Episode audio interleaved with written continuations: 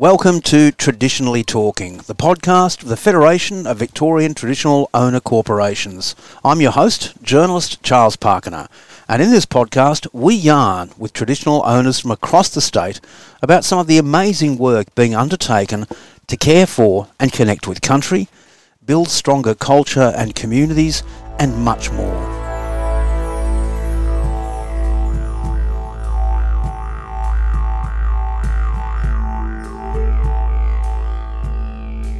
The Federation of Victorian Traditional Owner Corporations acknowledges all traditional owners across the land now known as Victoria. We pay respect to their connection to land, waters, culture, and law, and to elders past, present, and those who will lead in years to come.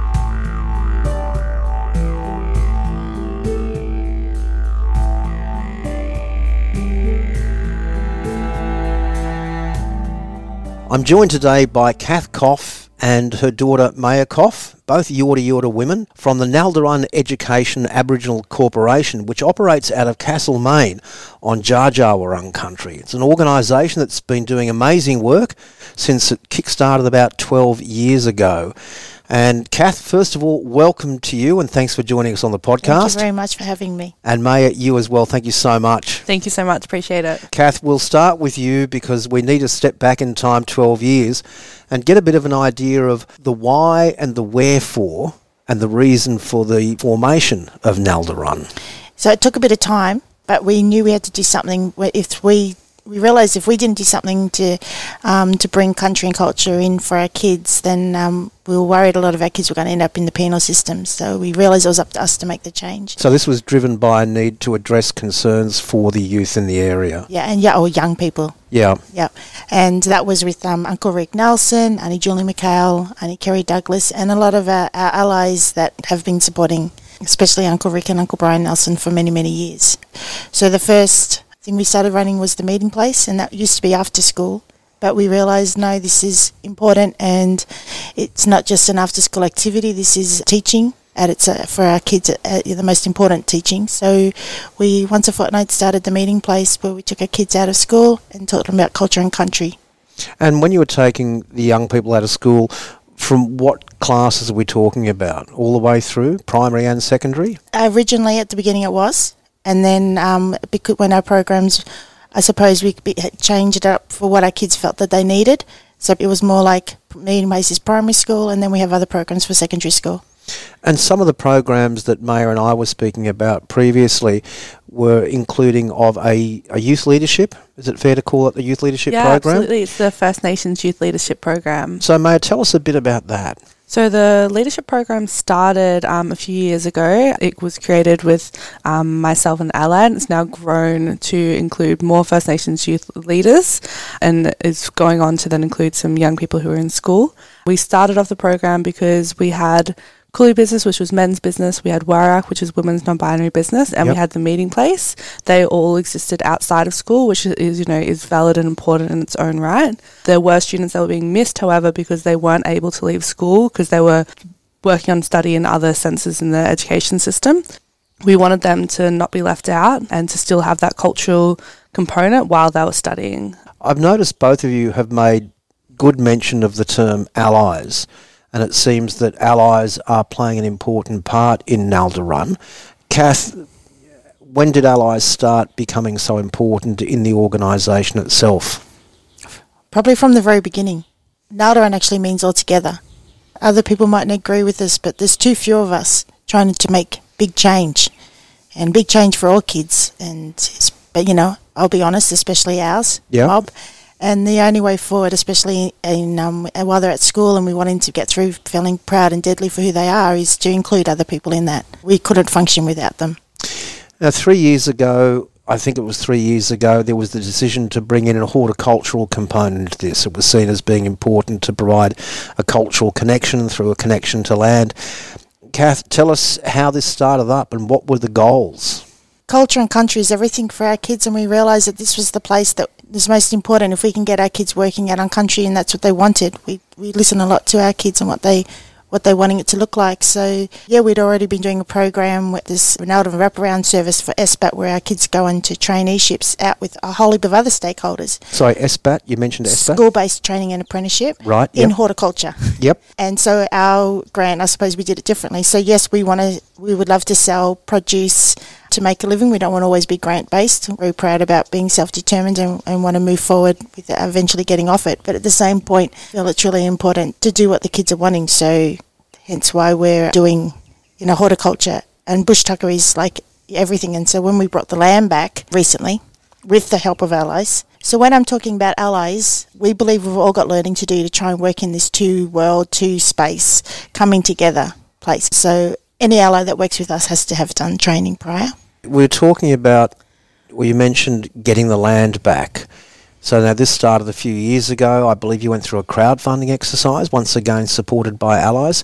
So what was involved there and how much land was actually brought back? Well, it was land that Uncle Rick, um, I remember there's a beautiful big ancestor tree or grandmother tree there, and um, he sort of took me there one time, and he doesn't say a lot. He's a bit like his uh, father, but when he says stuff, it's it's strong and Yeah. and it's meaningful. And he sort of goes, "I'll leave you have a moment with us, sis," as he's walking walking me past the tree, and then me and a, another an ally, we said, "Do you realise this land's private land in the middle of all this parks land?" And I said, "What if we could buy it back?" He goes, "Come on!" I said, "Well, we could just try." So anyway, we tried, and we didn't get a grant. And then our allies were actually the ones because we didn't we didn't feel comfortable asking for money. You know, felt like a bit like a shame job for us to be Yeah, totally honest. So it was our allies, and we ended up getting the money for it within eight days, which we were really surprised about. Out of interest, and you don't have to share it, but how much money was involved? Uh, 150. So I have only over eight days. Yep. And that was through an online crowdfunding exercise, was it? So that's seven acres. Seven acres, yeah. I've asked the question before what crops are in there, and I was told quite shortly no, there's all the infrastructure that needs to be developed. So tell us a little bit about the infrastructure, and then, Maya, we'll go to you because I want to hear about some of the future plans as well once all this infrastructure's in and we've got plants growing. But, Kath, the infrastructure. We're completely off grid. We don't want to inter- interrupt or disrupt country too much. So Yep. we're, um, a shed, solar powers, the water system. Because we call it upside down country because of gold rush. There's a lot of country that's been Yep. hurt or in pain, so we have to put back into country. And we have wicking beds for some of the sh- more short term plants to at least have. You know, it's going to take a while. People talk about bush tucker. Most bush tucker takes a while, and you know that we're okay with that. We're building this up for the young people and the next generations to come. So, yeah, wicking beds. We work with um, uh, Middleton Prison Corrections, so they've been propagating for us. Um, I've been going in there during COVID and working with the guys in there doing bush tucker. So when we're talking about what plants, Yeah. it's a constant conversation with them, with the youth. What are we going to do? We, we would love it to be all indigenous to the area, but most of that's underground where we are. So we're trying to bring in crops that will hopefully give us money one day, but also too for edu- for education. So, what are some of those crops then? Um, Let me pin you down to a name a few. Do you, Come do you on. want me to yeah, answer? May 'Cause can I've do that. Yeah, May, yeah, May's please. been planting them. So some of the crops that the Bush Tucker crew have just planted, we have river mint, coastal pigface, ruby saltbush, lemon myrtle, native raspberry, and then we've just planted some flax as well for weaving. So we've got those currently in the wicking beds, um, just to get them started. And I assume it's going to be a fair while. You're not looking to become this self-determining and financially viable organisation overnight. So there's a bit of a long range view on this. Maya, I'll stay with you. How long are we looking at? Well, hopefully not too long, but um, I guess in the next kind of few years, we'll get plants growing. We'll keep working on the infrastructure. We'll eventually have the education centre there, and it'll eventually just be a hub for bush tucker and for mob and for education and kind of that love and care that Nalderun puts into all the members to just bring in that cultural support and care. We're making it like an RTO, like a registered training That's that one of the dreams. We have lots of dreams. There's nothing wrong with having lots of dreams. To become a registered training organisation, because we would think our mob need to, you know, not only meet the um, assessment criteria for horticultural conservation land management, but through our way, our Indigenous lens over the top of it. You're right. And there's a lot of mob that are keen. Well, they come out and they're going, "Who's this?" And I said, "This is all of yours. This is home. This is, you know, we brought it back for mob." So do you actually have young people working on that acreage now? At the moment, yes, we've got an awesome team. I think I'm just covering for someone at the moment, jumping in to help out. So I think there's four people total, me as an add on, and they're all people that have been part of Nalderun and the meeting place and all of our programs since they were young. Um, and it's really cool to see them grow up and be such strong, proud young individuals who are working really hard on the Bush Tucker farm to make it what it is. And we're talking about becoming a financially viable organisation going forward. From the commercial aspect, there's the RTO aspect, then there's this commercial enterprise side of things. What do you see as being the cash crops? The cash crops at the moment, I believe, is particularly lemon myrtle because we're able to pick the leaves without having to like pull out the tree at all. Yep. So that's probably going to be a big one. Can you think of any others, Mum? So all the myrtles, there's four, the four myrtles at some point. I think then you know looking at native thyme, you know, the old man weed. But we, again, it's we're at the learning stage.